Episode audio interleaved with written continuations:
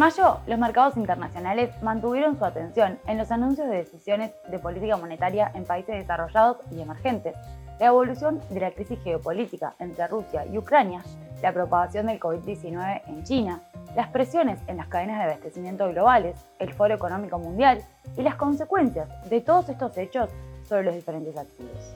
Los mercados cambiaron poco para el acumulado del mes. Sin embargo, todos los principales índices tocaron nuevos mínimos en las últimas semanas.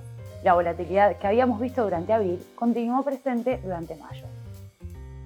Con esto, la renta variable internacional registró pocos cambios, con el índice MSCI All Country World registrando una pérdida de 0,16.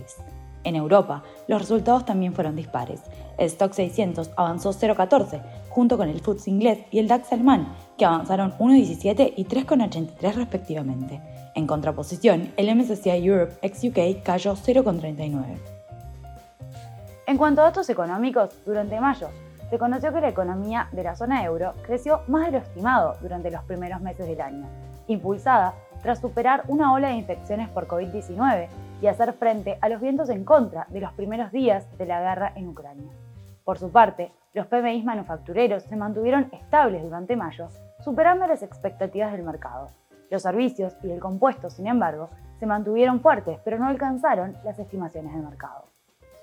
En Estados Unidos, el índice de referencia S&P 500 golpeó el territorio del mercado bajista en mayo, con una disminución de casi el 21% desde su máximo de enero. Desde ese mínimo, intradía del 20 de mayo, el índice repuntó casi un 8,5%.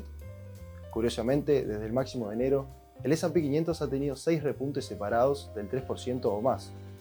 Los cinco anteriores han fracasado, por lo cual ahora la pregunta clave para el mercado es si este último rally es un movimiento real desde el mínimo o simplemente otro rally del mercado bajista.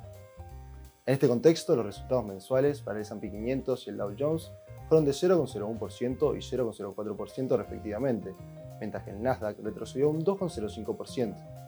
Por el lado de la renta fija, el rendimiento del bono del Tesoro de referencia a 10 años de los Estados Unidos experimentó un aumento significativo para comenzar este 2022 desde un mínimo del 1,51% a un máximo del 3,12%. A fines de mes, el rendimiento a 10 años se situó en el 2,84%.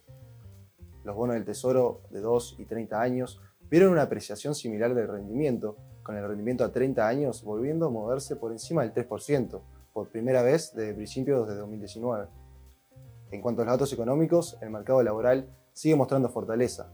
Durante mayo se agregaron en forma neta 390.000 nuevos puestos de trabajo, sobre las estimaciones de los 318.000, mientras que el dato de abril fue corregido al alza. De esta forma, la tasa de desempleo se mantiene en el 3,6%, el mismo nivel que era previo a la pandemia. Otro dato clave en el mes fue el índice de precios al consumidor.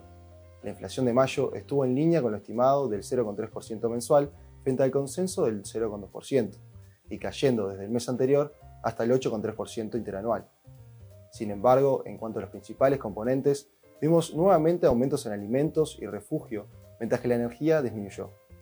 Los mercados emergentes avanzaron durante mayo, con el MSCI Emerging Markets acumulando una ganancia de 0,14.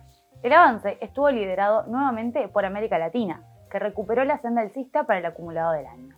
Asia también avanzó, pero con rendimientos más magros. Para China, el impacto de la política cero COVID se vio reflejada en las caídas de ventas minoristas y producción industrial de abril, mucho peor que lo estimado por los analistas.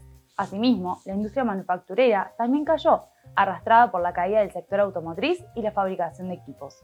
Frente a esto, desde el Banco Popular de China reiteraron que la estabilización del crecimiento es ahora su prioridad más importante y para esto reforzarán el ajuste de la política cíclica.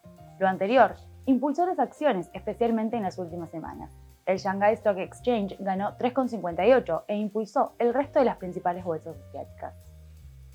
Luego de 100 días de iniciada la guerra en Ucrania, y a pesar de que muchos esperaban de que se tratase de una operación de unas pocas semanas de duración, el conflicto en Europa del Este continúa.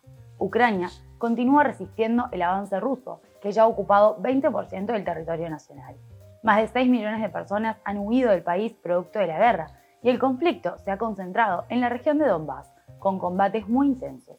Los últimos reportes informan que la resistencia ucraniana continúa firme, al tiempo que Rusia estaría atravesando serias dificultades en reponer su personal militar.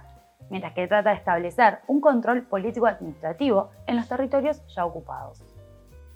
En cuanto a la política monetaria, en Estados Unidos, la Reserva Federal subió su tipo de interés de referencia en su reunión de mayo en medio punto porcentual, siendo su medida más agresiva en su lucha contra la inflación, la cual se encuentra en su punto más alto desde hace 40 años. Junto con la subida en la tasa de interés, la Fed indicó que empezará a reducir la tenencia de activos de su hoja de balance.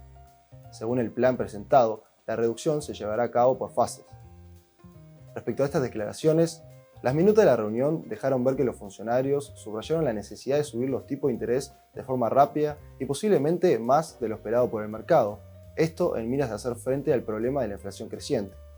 Respecto al Banco Central Europeo, su presidenta, Christine Lagarde, dijo que la primera subida de los tipos de interés podría producirse semanas después de que finalicen las compras netas de bonos a principios del próximo trimestre.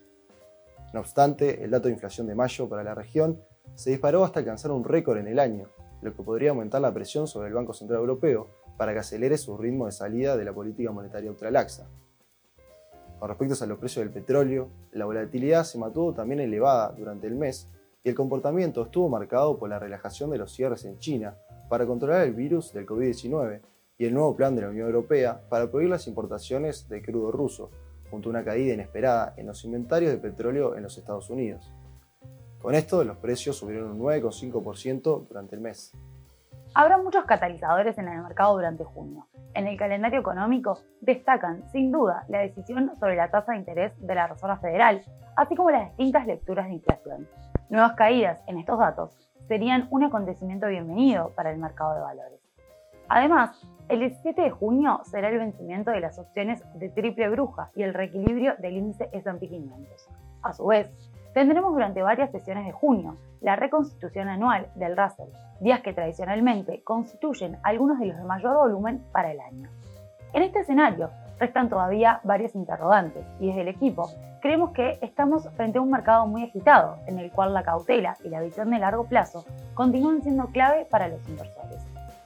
Hasta acá llegamos con nuestro resumen mensual de noticias. Cualquier consulta o comentario los invitamos a que nos contacten a través de nuestro correo electrónico o nuestro teléfono. Los esperamos a todos en nuestra próxima edición con más noticias para compartir.